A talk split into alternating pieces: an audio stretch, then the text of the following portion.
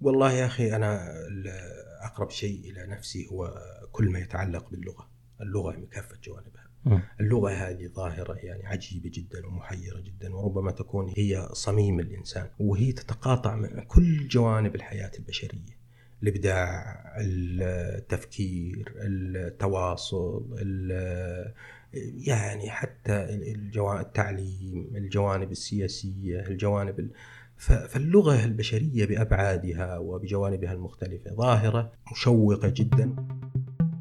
بودكاست ألسن واحة من المعرفة اللغوية بالعربية. مرحبا بكم في بودكاست ألسن البودكاست العربي الأول في ميدان اللغة واللغويات. أقدمها لكم أنا هشام القاضي عن قرب من الرياض. مرحبا مستمعينا.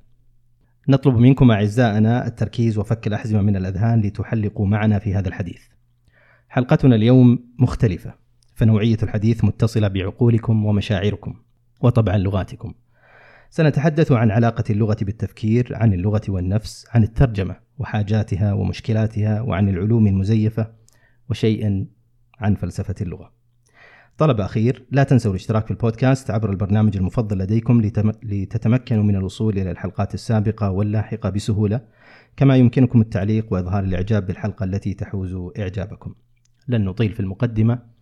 فحديثنا اليوم شائق برفقة الدكتور عقيل الزماعي أهلا بك دكتور عقيل معنا في بودكاست ألسن. شكرا لك دكتور وشاكر لكم هذه الدعوة الكريمة وأتمنى يعني أن نقدم ما يفيد الأخوة الكرام المستمعين آه يعني الأبواب كثيرة للدخول في مثل هذا اللقاء فما شاء الله مشاركاتك واهتماماتك آه تتعدى الشيء الواحد.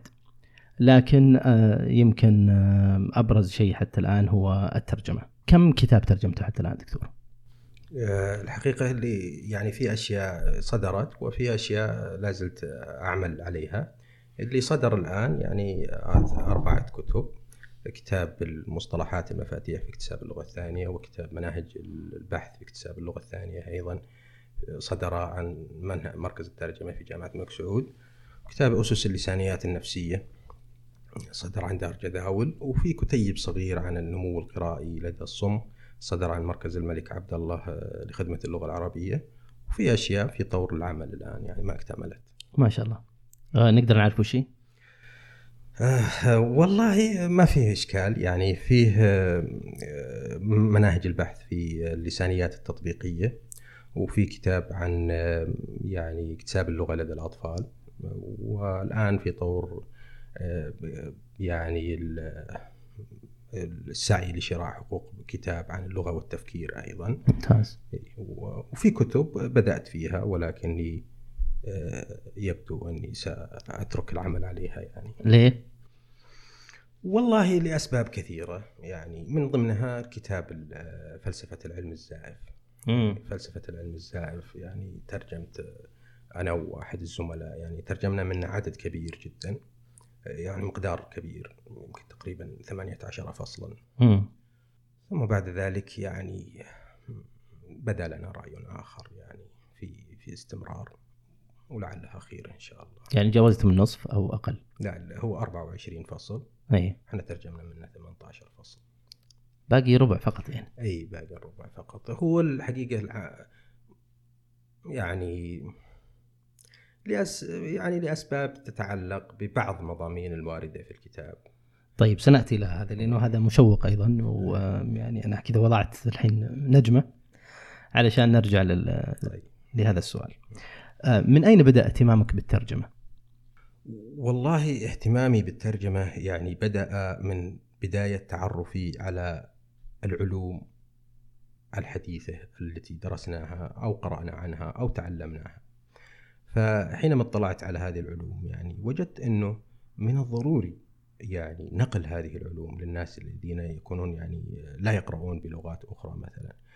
وأنا أعتقد إن هذا يعني أمر مهم جدا خصوصا بالنسبة لمجتمع مثل مجتمعنا أو أمة مثل أمتنا، فنحن في العصر الحديث أمة ناقلة للمعرفة، أمة ناقلة للمعرفة.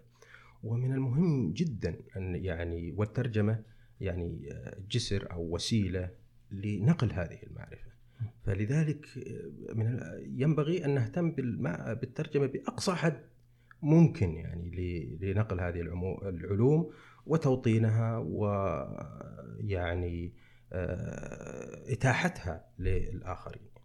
يعني أنت تنطلق من آه، في الترجمة من باب أن أننا محتاجون إليها. بالضبط. أي نعم حاجة كبيرة جدا. أي وليس فقط المسألة بالنسبة لك متعة أو لا هو طبعا ال- ال- الموضوع له أبعاد كثيرة يعني على. المستوى الشخصي وعلى المستوى الاجتماعي وعلى المستوى الحضاري للمجتمع ككل. فإذا حدثتني أنا على المستوى الشخصي طبعا أنا أستمتع بالترجمة. أحب الترجمة لأن الترجمة أيضا ولكن الهدف الأسمى بالنسبة لك إنه في رغبة ماسة وحاجة شديدة للترجمة آه، بلا شك هو الانسان إذا ما حس ان العمل اللي يقدمه له قيمة وله مردود مم. آه، حتى لو كان يعني الأمر مجرد متعة في, هذه المتعه بعد فترة ستنطفئ أو يعني تنتهي و- نعم. وليس لها مردود نعم. ترجمت دكتور كتاب اللسانيات النفسية مم. ببساطة يعني ما هي اللسانيات النفسية؟ والله اللسانيات النفسية حقل معرفي يعني مشترك بين اللسانيات وعلم النفس وموضوع الأساسي التي يعني يناقش هذا المحقل هو الجانب المتعلق بمعالجة اللغة في الذهن معالجة النظام اللغوي في الذهن إنتاجا وفهما واكتسابا. يعني هذه المسائل الأساسية التي يعني يركز عليها مجال اللسانيات النفسية. نعم. في سؤال كذا يعني شوي ندخل في الفلسفة جيد هل التفكير والذكاء والفكر شيء واحد؟ والله شوف إحنا إحنا لما نتكلم عن ال- الجوا الموضوعات هذه نتكلم عن أشياء غامضة جدا وغير معروفة حتى للمتخصصين. مم. فيعني الجوانب هذه الحقيقة يصعب البت فيها خصوصا أنها لم آه، تفهم بعد حتى لدى كبار العلماء ولدى المتخصصين ولدى مراكز الأبحاث ولم تصبح هذه الموضوعات مجالا للبحث العلمي إلا منذ فترة قريبة جدا يعني. منذ 50 سنة أو 70 سنة. آه، فما هو الفكر؟ يعني شيء غير معروف لكن الإنسان آه، عنده يشعر بهذا هو الفكر أقرب شيء للإنسان هو الذي يطلع عليه في ذهنه ال- الوعي الذي يرى تحويل هذه ال- الأشياء الموجودة في العالم عبر الحواس إلى أفكار ومعاني وتصورات. هذا يعني يلمسه كل إنسان ولذلك ديكارت لما قال أنا أفكر إذا إذا أنا موجود. إذا أنا موجود. لأن فكر الإنسان هو أقرب شيء له. وهو الذي لا يستطيع أن يخدع عنه. يعني هو هو وجوده الحقيقي. لكن ما هو؟ وما آليته؟ وما هذا؟ م- شيء لا لا يعرفه الإنسان. مثل اللغة اللغة هي أقرب شيء للإنسان. صح. لكن لكن آليات عملها والإنسان يتكلمها تلقائيا. ولكن آليات عملها وكيف ووجودها هل هو وجود مستقل مثلا عن الفكر؟ هل هي شيء يعني مظهر من مظاهر الفكر؟ هذه أشياء غير معروفة خصوصا إن تتكلم عن عالم مجرد يعني. آه، هل تقصد إنه كل ما كتب عن الفكر والإدراك والتفكير وعلاقة هذه الأشياء باللغة هي رجم بالغيب يعني سواليف لا لا ليست رجم بالغيب وليست سوالف لكن هي موضوعات لم تزل يعني لم لم يعني لا زالت في بداياتها. ولم تصل إلى نتائج يعني واضحة ومحددة عن طبيعة ال- الفكر وعن طبيعة ال- اللغة وعلاقتها ولذلك يوجد اتجاهات مختلفة ومتعددة وأحيانا متناقضة عن هذه الأشياء شلون متناقضة؟ يعني مثلا لنأخذ اللغة وعلاقتها بالفكر. ال ال ال- في مدارس ترى أن اللغة هي عضو خاص ومستقل عن الفكر وأن العمل الدماغ يعمل ال- العقل الإنساني يعمل آه، كمكونات أو قوالب كل قالب مستقل بعمل معين خاص. ثم هناك مركز عام تشترك فيه هذا. وفينا وفيه مدارس ونظريات ترى لا أن الذهن هو شيء واحد وحدة واحدة وحدوية الذهن أو قالبية الذهن. هذه مدرستين كبار طب قالبية الذهن ترى إن هذه الأشياء كلها تعمل مع بعض يعني مخلوطة؟ لا قالبية الذهن إن هناك قوالب، قوالب خاصة الأبصار له قالب في الذهن، اللغة له قالب في الذهن مستقل، كل كل قالب يعمل لوحده. ووحدية الذهن ترى إنه إن هذه الأشياء كلها تعمل مع بعض. خذ مثلا علاقة الذهن بالدماغ أو بالإشارات النبضات العصبية وكذا.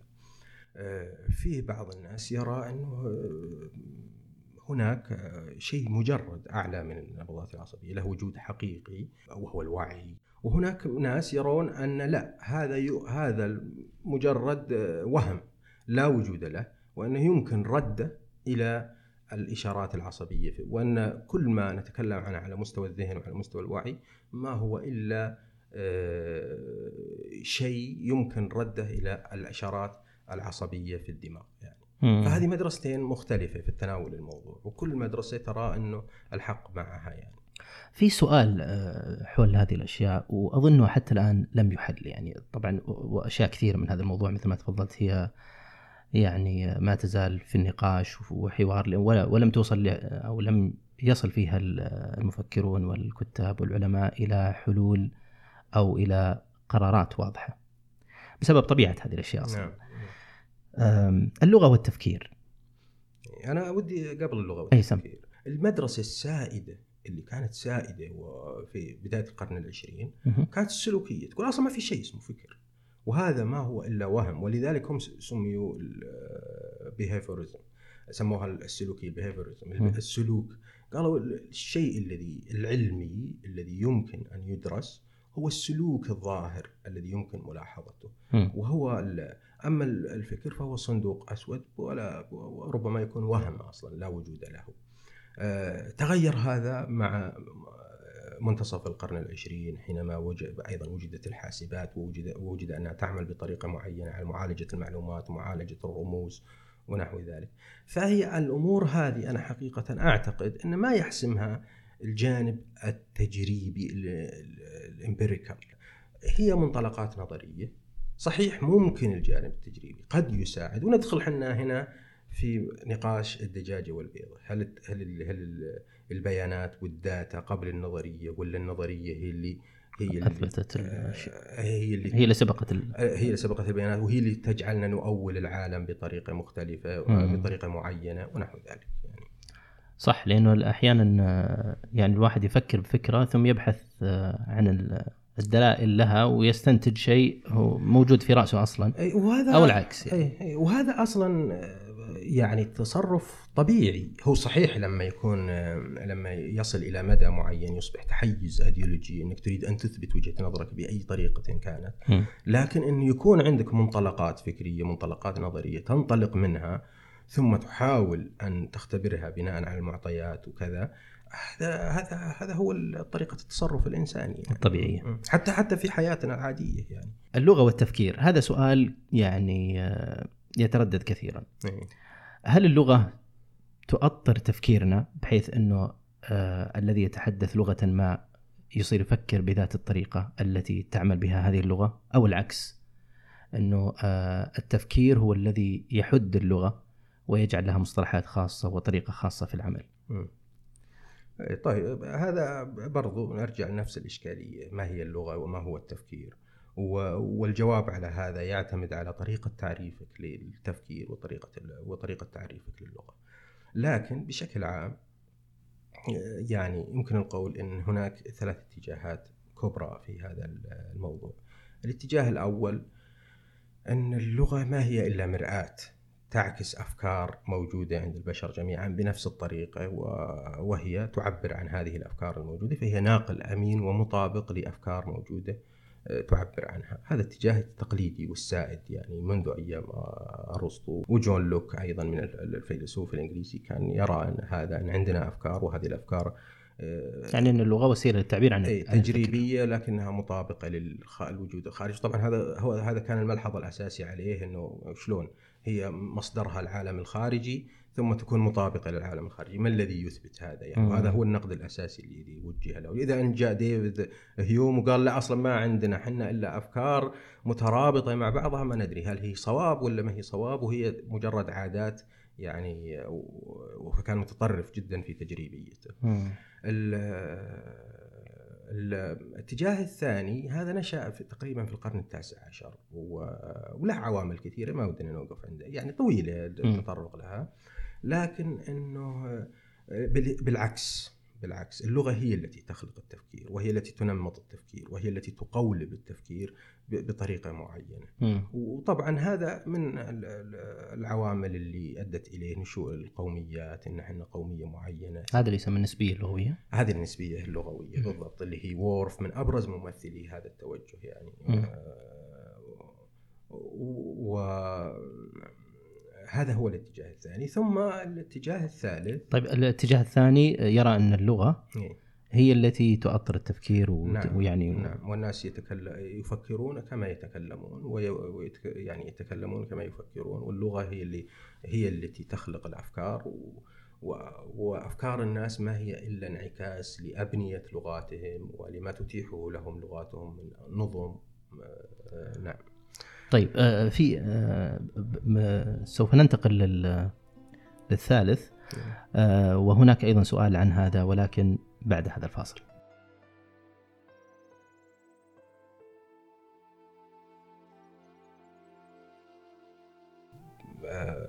اسمي أظن يعني معروف عقيل الزماي عضو هيئة التدريس في جامعة الملك سعود. درست في جامعة الإمام في قسم اللغة العربية تخرجت من قسم اللغة العربية في جامعة الإمام. ثم بعد ذلك يعني ابتعثت لدراسة الماجستير والدكتوراه في أستراليا في جامعة كوينزلاند وبعدين رجعت عينت عضو هيئة التدريس في قسم تدريب المعلمين في معهد اللغويات العربية. وبعد آه، ذلك آه، أصبحت رئيسا للقسم ثم الآن أعمل وكيلا للدراسات العليا والبحث العلمي في معهد اللغويات هذا في الجانب الأكاديمي. والجانب الأسري أب لأربعة أبناء. يعني أنا مهتم في بالشكل بالشكل الأول باللغويات التطبيقية بجوانبها المتعددة المتعلقة باللغة والتعليم.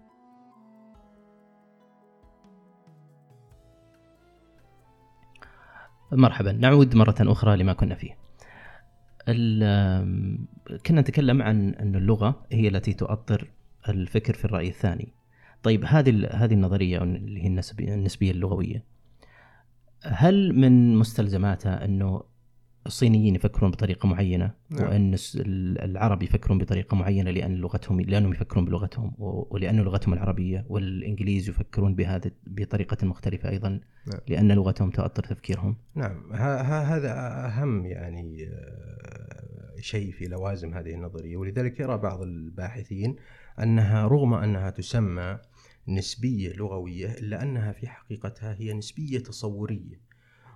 ولذلك الإشكال الأكبر في هذا التصور هو ليس فيما يستطيع الناس أن يفكروا فيه وإنما فيما تقول النظرية أنهم لا يستطيعون التفكير فيه.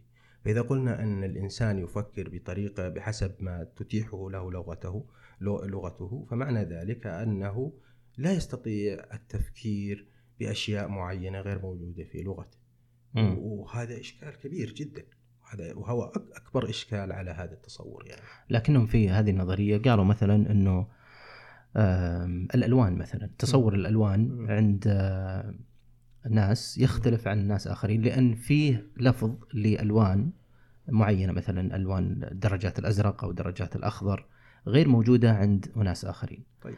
فالتصور للألوان ذاتها مختلف ما بين لغة ولغة، هل هذا يثبت هذا يعني هذا التوجه؟ طبعا هو أصلا وورف لما كان لما تكلم عن النسبية اللغوية تكلم عن الجوانب التركيبية أكثر شيء. الجوانب الظاهرة والجوانب الباطنة اللي اللي اللي تقوله اللغات واللي ما تقوله. طبعا اللغات تقسم العالم بمعجمات بمعجماتها آه، بطريقة مختلفة.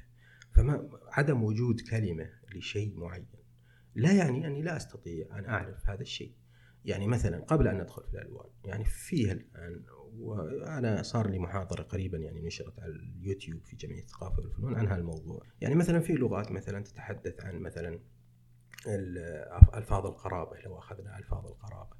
يعني في الإنجليزية انكل يعبر عن آه، ما نقول إنه خال أو عم.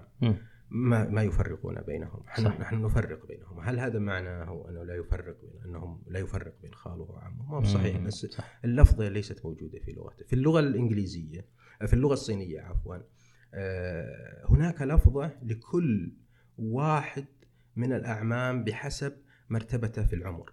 فالعم الأكبر له لفظة في المعجم خاصة واللي أصغر منه له له كلمة خاصة. مم. فأنت حينما تترجم مثلا من الإنجليزي إلى العربي وتمر عليك كلمة انكل تحتاج أن تعرف هل هذا عم أو خال كي تترجم بشكل صحيح. صح. وإذا رحت تترجم من من العربي من العربي إلى الإنجليزي لابد أن تعرف أيضا من العربي إلى الصيني لابد أن تعرف أيضا هل هو الأكبر أو الأصغر أو ما- منزلته بين يعني إخوته. فهذا في الألوان ينطبق عليه نفس الشيء. يعني الآن فيه لغات كاللغة اليونانية مثلا. اللغة اليونانية فيها لفظه آه، خاصة للأزرق الفاتح. وهناك لفظة خاصة للأزرق الغامق اللي نحن نسميه أزرق فاتح وأزرق غامق. أيه. هذا آه، له مفردة في المعجم وهذا له مفردة في المعجم. نحن لا نفرق بينهما. كل تدرجات الأزرق نسميها أزرق لكن هذا أزرق فاتح وهذا أزرق غامق. هل هذا يعني أنني أنا لا أدرك الفرق بين الأزرق الفاتح والأزرق الغامق لا أنا أدرك الفرق لكن هو يسميهن اسمين مختلفين وأنا أسميهن اسم واحد و و ولو أخذنا لغة ثانية مثلا ال- أظن المشكلة إنه خلينا ناخذ يعني- مثال آخر يوضح اليابانية مثلا. مم. اليابانية ما فيها تفريق بين الأزرق والأخضر. الأزرق والأخضر كلاهما لهم كلمة واحدة. مم. نعم. يعني كلاهما لون له مفردة واحدة في اللغة اليابانية. طب كيف يفرقونهم؟ هم يفرقون مثل ما نفرق إحنا بين الأزرق الفاتح والأزرق الغامق. إحنا لازم نقول أزرق فاتح أو غامق. هم كذلك بالوصف ولا بال... لكن ما في كلمة خاصة للأخضر وكلمة خاصة للأزرق. و- واليوناني حينما نقول له إحنا ترى نسميه هذا كله أزرق بيقول شلون هذول لونين مختلفين يعني؟ أي. ما هو بلون واحد. طيب كأنك تميل إلى أنه آه هذه النظرية آه ليست يعني فيما يبدو آه صحيحة أو على الأقل لم تثبت يعني. لا هو آه، في بعض ال- الباحثين اللي جاءوا بعد وورف وتطرقوا لهذا قالوا فيه آه، يعني مستويين للنظرية. ال- ال- المستوى القوي للنسبية اللغوية اللي هو اللغة هي التي تشكل التفكير. أي. وهذا يعني يبدو انه ثبت أنه يعني انتهى. انتهى وساقط يعني. وفيه المستوى الضعيف لأثر اللغة بالتفكير. طبعا هذا إلى أي حد بأي بعد بأي مستوى تؤثر اللغة في التفكير؟ آه، لا زال موضع جدا. لكن ال- ال- ال- الاتجاه الثالث اللي يعني يبدو أنه هو الأقرب أن اللغة شيء لها جذورها ولها آليات عملها. والتفكير شيء آخر له أصله الخاص وله آليات عمله عمله آليات عمله الخاصة. فهما أمران مختلفان. وفي أحد الباحثين رسم الموضوع رسمة جميلة جدا. كأنه رسم دائرة كبيرة دائرة كبرى آه، وسماها الملكة ملكة التصور البشرية العامة عند الناس. وهذه التفكير التي يشترك فيها البشر عموما. وهي تقوم على تمييز ال- التفريق بين الأشياء المختلفة تشبيه آه، ضم الأشياء المتشابهة إلى بعضها تحويل شيء من شيء مثل الرموز الاستنتاج استنتاج فكرة من فكرة. وهذه ملكة التصور العام يشترك فيها البشر جميعا وهذه الدائرة الكبرى طيب. سماها الملكة. ثم رسم داخل هذه الدائرة الكبرى دوائر أصغر وهذه الدوائر الأصغر متقاطعة. فيما بينها. مم. ليست متطابقة وإنما متقاطعة. وهذه الدوائر الصغرى التي داخل الدائرة الكبرى هذه تمثل اللغات. فهي تتقاطع في أشياء وتختلف أي. في أشياء. لكن هذا ما يعني أنه نحن نتكلم لغات مختلفة أننا نفكر بطرق مختلفة. يعني هذا الرأي قد يكون توفيقي بين بين الرأيين. إيه، وهذا هو اللي أنا أعتقد أنه هو الأقرب. يعني اللغة تعمل بطريقة مختلفة عن آلية التفكير. مم. ولذلك مثلا أنت يعني آه، الفصل الثاني من كتاب الغريزة اللغوية. آه، أنا لو كنت أعرف إنك ستركز على الموضوع لرجعت له أي. قبل أجي. آه، الفصل الثاني من كتاب الغريزة اللغوية ستيفن بنكار آه، قدم آه، أمثلة على طريقة آليات عمل اللغة وطريقة عمل آليات التفكير أو الفكر. وواضح جدا أن اللغة تعمل بآلية والتفكير يعمل بآلية مختلفة. تماما اهتماماتك كثيرة ومتنوعة والبحوث والمؤلفات يعني ما شاء الله تدل على هذا. آه، أي الاهتمامات هي الأقرب إلى قلبك؟ الترجمة، التقنية، الكتابة، الفلسفة. والله يا أخي أنا أقرب شيء إلى نفسي هو كل ما يتعلق باللغة. اللغة بكافة جوانبها. م. اللغة هذه ظاهرة يعني عجيبة جدا ومحيرة جدا وربما تكون هي هي صميم الإنسان وهي تتقاطع مع كل جوانب الحياة البشرية.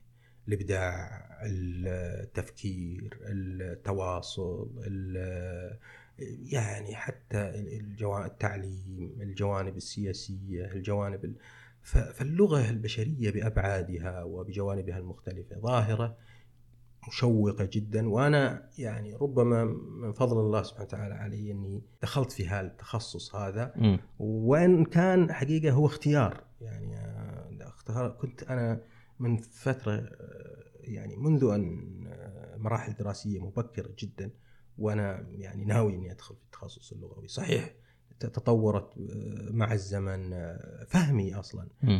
ما هي اللغة؟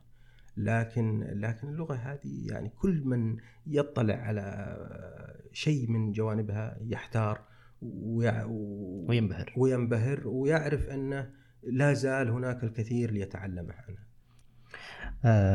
من الجميل أنك تربط أحيانا بعض جوانب اللغة آه، التي تتغزل فيها الآن ببعض المواقف الحياتية. وأحيانا بطريقة أيضا ذكية في تويتر. آه، يلحظ الكثير إنه يعني تويتر بدأ في مرحلة خمول. ما الذي أبقاك حيا فيه؟ والله ما أدري هل أنا هذا أيضا من ألعاب اللغة إنك تسأل سؤال فيه افتراض ضمني ويوافق عليه الإنسان انه يقبله. في حلقة عن الإقناع والخداع. ما أدري عاد هذا خداع ولا إقناع؟ إيه، فالافتراض المضمر إنه في افتراضين مضمرين. الافتراض المضمر الأول إنه تويتر دخل في مرحلة خمول والافتراض الثاني أني لا زلت يعني نشط. طيب خلينا مع الافتراض الأول. أنت ترى أن تويتر ما دخل مرحلة خمول؟ والله حقيقة أنا لست متابع لتويتر بشكل جيد. يعني أنا أدخل على حسابات معينة أرى أنها مفيدة لكنني أعرف. لكن ألحظ هذا يعني من مستوى التفاعل ربما كان في السابق فعلا أكثر م. كان فيه حسابات لها رواج كبير كان كذا. الآن ربما لعوامل كثيرة دخل نعم. الافتراض الثاني إني أنا أنا ما أعتبر بالعكس ما أدري والله. أنا ما أعتقد إني يعني آه، نشط جدا في تويتر يعني. يعني مو بشرط إنه جدا لكن نشط يعني. ربما ربما آه، وحساب مفيد بالمناسبة. الله يجزاك خير شكرا هل هناك يعني إحنا مرينا قبل شوي بسؤال مشابه لكن السؤال عن الجهاز المخصص لاكتساب اللغة في الدماغ هل هذا جهاز محسوس أم جهاز متخيل؟ لا هو هو على كل حال فرضية أن هناك أن هناك جهاز سموه جهاز الاكتساب اللغوي يعبر عن المبادئ التي يولد بها الإنسان وهي التي آه، تضفي على البيانات اللغوية التي يتلقاها الإنسان من المحيط شيئا من الانتظام وتمكنه من اكتساب اللغة. ولولا وجود هذا هذا الأداة أو هذا العضو أو هذا الجهاز سميه ما شئت لما استطاع الإنسان اكتساب اللغة بمثل هذه السرعة وبمثل هذه آه، السهولة. فالإنسان فالطفل في مرحلة مبكرة من عمره في عمر أربع سنوات وثلاث سنوات ونص وهو لا يستطيع أن حتى يتحكم بعضلات جسمه يعني ما يستطيع صح. يعني حتى ولا يستطيع أن يربط حذاء ولا يستطيع أن يلبس ثوب ولا يعرف يعني أفهام مجردة ومعقدة مثل فهم المقادير يعني مثلا م. آه، ومع ذلك آه، يتمكن ويتحكم من هذا النظام المعقد جدا اللي الآن الباحثين ما هم قادرين يعني يجدون قواعد الانتظام يعني مع ذلك يتحكم فيه بمنتهى السهولة. كيف؟ فالافتراض أن لا يمكن أن هذا القدرة السريعة والسهلة اللي هذه أنها فقط على تلقي البيانات. لابد أن هناك مبادئ أساسية موجودة في الذهن ومن ضمنها مثلا فكرة الجملة من ضمنها فكرة الإسناد وهذا إنه يدل على أنها واقعية هذه الأشياء.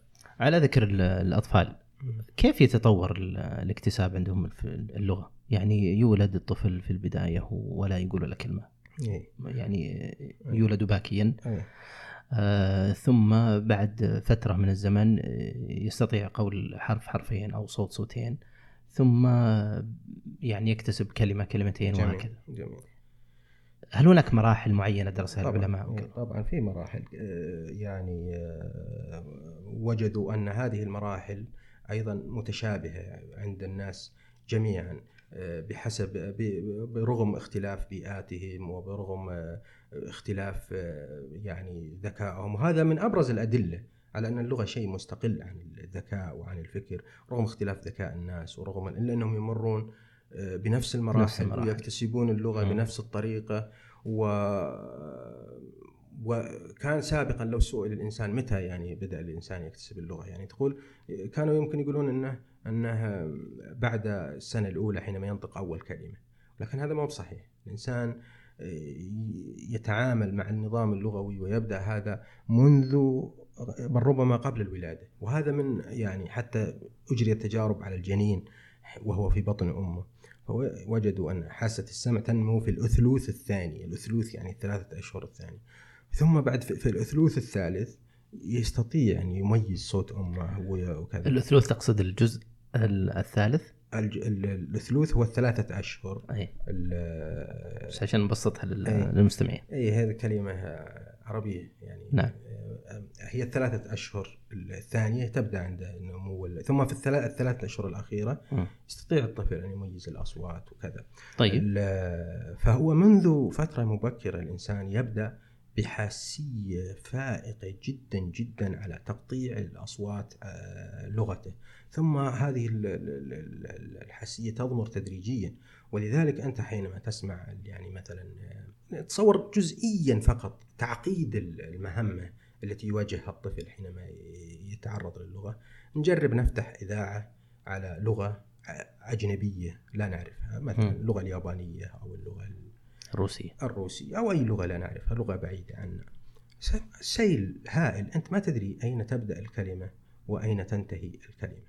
وأنت معك يعني عندك لغة سابقة وتفهم مفهوم الكلمة وتفهم مفهوم الجملة وتفهم الكذا ومع ذلك ما تستطيع تعقيد تق- تقطيع هذا الكلام حتى لو تعرضت له ع- يعني فترات طويلة. صح. الطفل ما عنده هذه الأشياء يعني تلقاها يعني من العالم وإن كانت ربما تكون موجودة في ذهنه.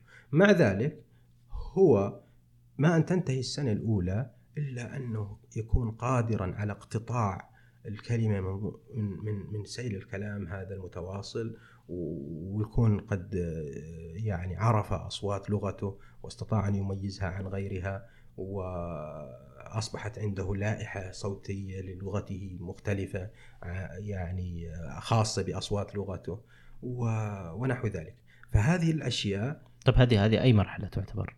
هذه المرحلة الأولى اللي هي السنة الأولى. طيب ثم؟ ثم بعد ذلك يبدأ ال- في- منتصف السنة الثانية بالانتاج مم. إنتاج الكلمات.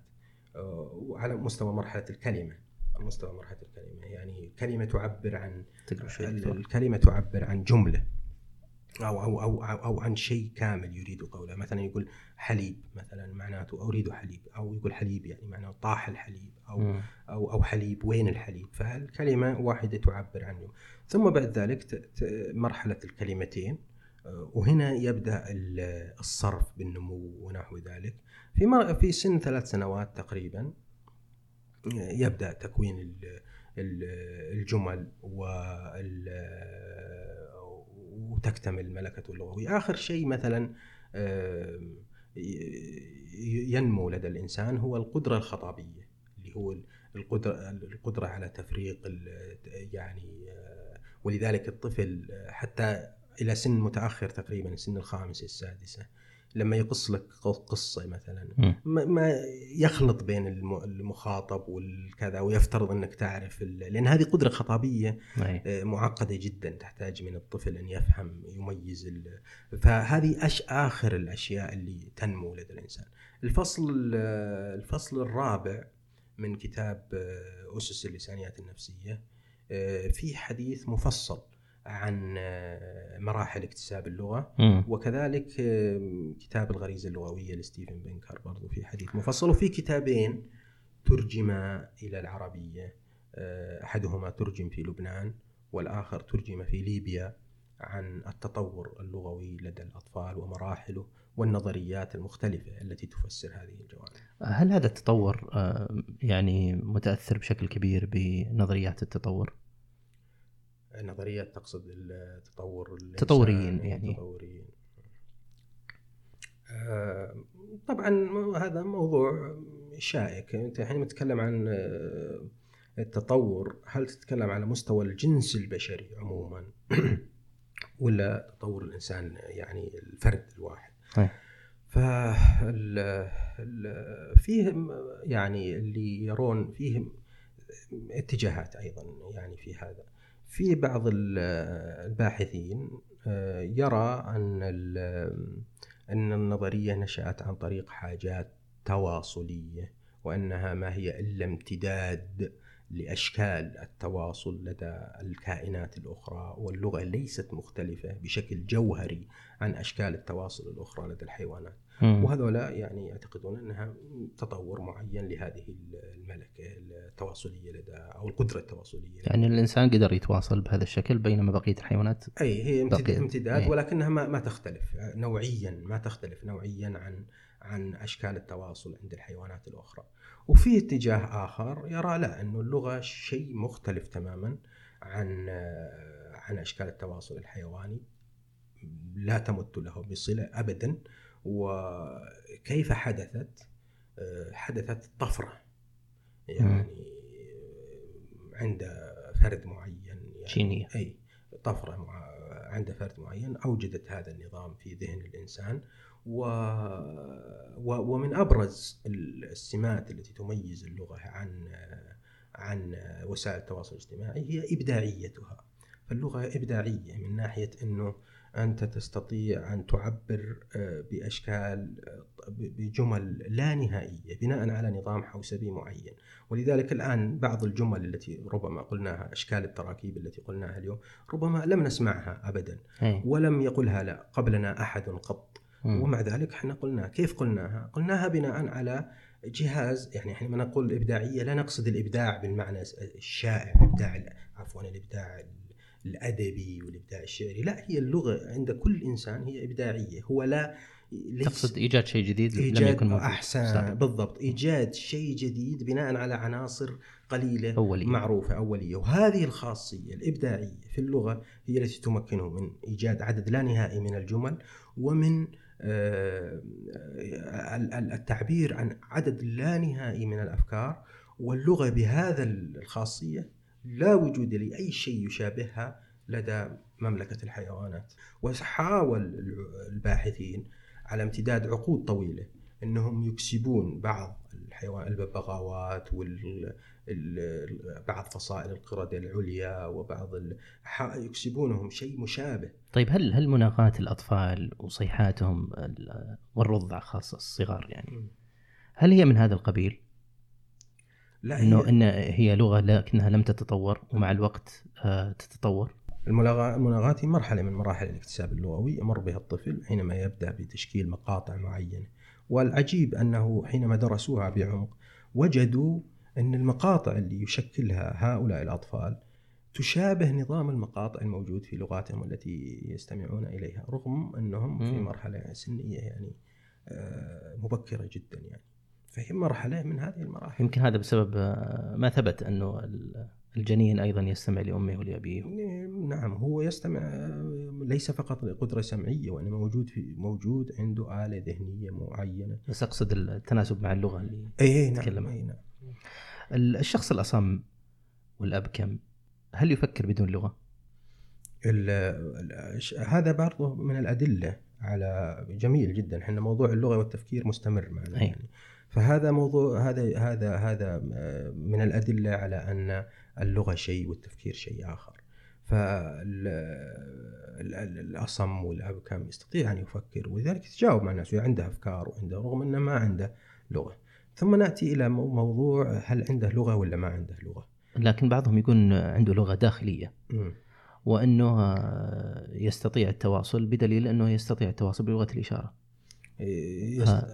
يستطيع التواصل لكن هل هذه هي فيها خاص لغة الإشارة هذه اللي اللي اللي هل هي فيها خاصية اللغة التي تكلمنا عنها قبل قليل؟ ولا هي مجرد إشارات تعبر عن أفكار هي أشبه بتواصل اللي قلناه قبل شوي؟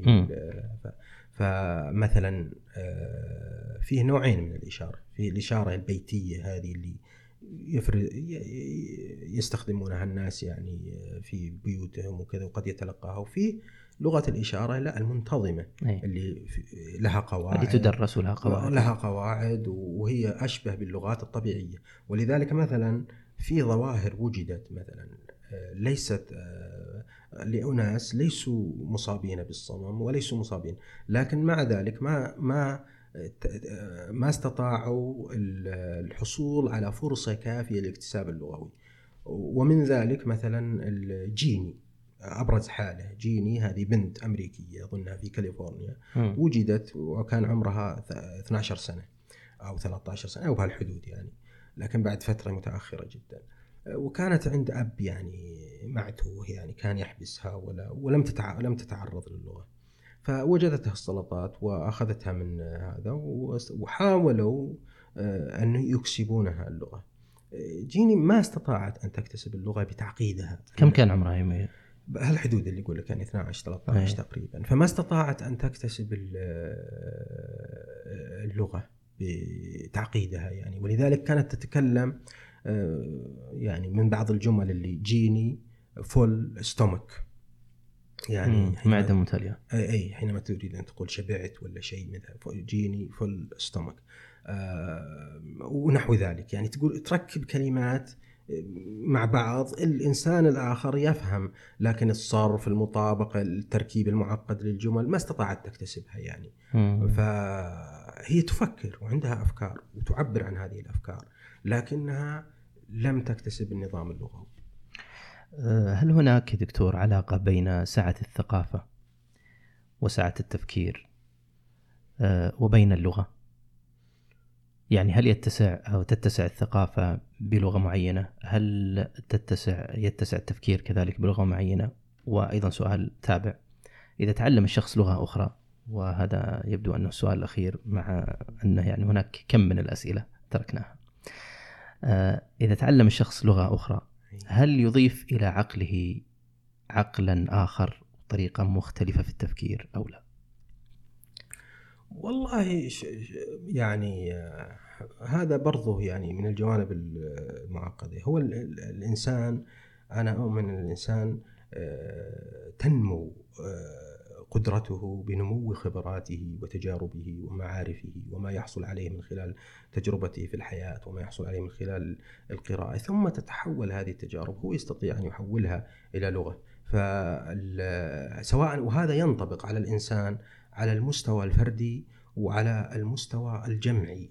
فالإنسان مع مرور الزمن تتطور ملكاته وأفكاره ومعارفه ومع هذا التطور تتطور القدرة التعبيرية. ولذلك إحنا نتكلم عن اللغة الآن وعن التفكير بجوانب مختلفة. التفكير ملكة التفكير الأساسية عند الناس هذه متساويين فيها الناس. الكفاية اللغوية الأساسية هذه متساويين فيها الناس. لكن الجوانب المتعلقة ب مفردات المعجم الجديد القدرة الإبداعية الشعر بعض الناس شعراء بعض الناس خطيب بعض الناس ال... هذه شيء آخر غير الم... غير الكومبتنس الكفاية الأساسية للغة هذه لا يتساوى فيها الناس بشر عموما م. العامي والمثقف والأمي والأكاديمي وال... هي مت... و... ولذلك فيه أبعاد مختلفة للسؤال لكن كل ما نما تفكير الإنسان مؤكد أن تنمو لغته معه وتعلم لغة أجنبية. لا شك أنه يتيح لك فرصة لسعة الأفق للاطلاع على رؤية جديدة ل... ولكن ما هو عامل الحاسم بعض الناس يتعلم لغات ولكن يبقى منغلق بنفس طريقة التفكير وبعض الناس لا. ي... يتخذ هذه فرصة. و... وانت مت... ربما متخصص دكتور في مسألة القراءة والكتابة في ابحاث الكتابة مثلا. تبين أن الإنسان اللي يكتب بشكل جيد في لغته الأولى يكتب بشكل جيد في لغته الثانية غالبا مم. غالبا. آه هذا دليل إن هذه مهارات آه، عابرة للغة للغات. عابرة للغات. هو ينقلها معه. والإنسان اللي ما يكتب بشكل جيد في لغته الأولى غالبا ما يكتب بشكل جيد في اللغة الثانية.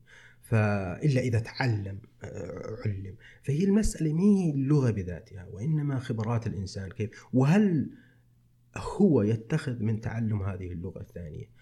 آه، وسيلة لتنمية ذاته تطوير معارفه أم لا. كنت أود أيضا أن أسألك عن آه، النظرة للعالم. هل تتغير عندما يتعلم الإنسان لغة شرقية أو غربية؟ عندما يتعلم اليابانية عندما يتعلم الصينية نظرته للعالم نظرته للمال والاقتصاد نظرته للحياة نظرته للموت. آه، أشياء كثيرة يعني كان. بودي أطرحها وممكن يعني نخصص لها حلقة أخرى. شكرا لك دكتور عقيل. شكرا جزيلا لك يا دكتور. أنا سعيد الحقيقة على هذه الدعوة الكريمة وأتمنى لكم التوفيق في هذا البرنامج الرائع وأتمنى حقيقة يعني أن أكون قدمت شيء مفيد وال وأنت أخذتني على حين بغتة الحقيقة بكثير من الأسئلة اللي ربما تكون تعمقنا فيها وأنا ما كنت محضر لها بشكل جيد. أتمنى أن ما أكون يعني قدمت يعني معلومات خاطئة في بعض الجوانب و لا بالعكس أفدتنا يا دكتور واستمتعنا كثيرا. والشكر أيضا لمستمعينا آه، على الاستماع والمشاركة والاشتراك. نلقاكم إن شاء الله في الحلقة المقبلة. حتى ذلكم الحين تذكروا كل ما تحدثتم أنكم تفكرون بلغاتكم. نشكر لكم اهتمامكم ولا نستغني حقا عن آرائكم. اكتبوا لنا تعليقاتكم وشاركوا البودكاست مع من تحبون. واضغطوا من فضلكم زر الإعجاب. اشتركوا في البودكاست لتأتيكم حلقاتنا تباعا. شاركونا الرأي وتابعونا على حسابات التواصل الاجتماعي على تويتر وإنستغرام. ألسون بودكاست. وراسلونا على البريد الإلكتروني. ألسون بودكاست at gmail.com نسعد بجميع مشاركاتكم واقتراحاتكم. هذا البودكاست من إنتاج فاز لحلول واستشارات تعليم اللغة العربية.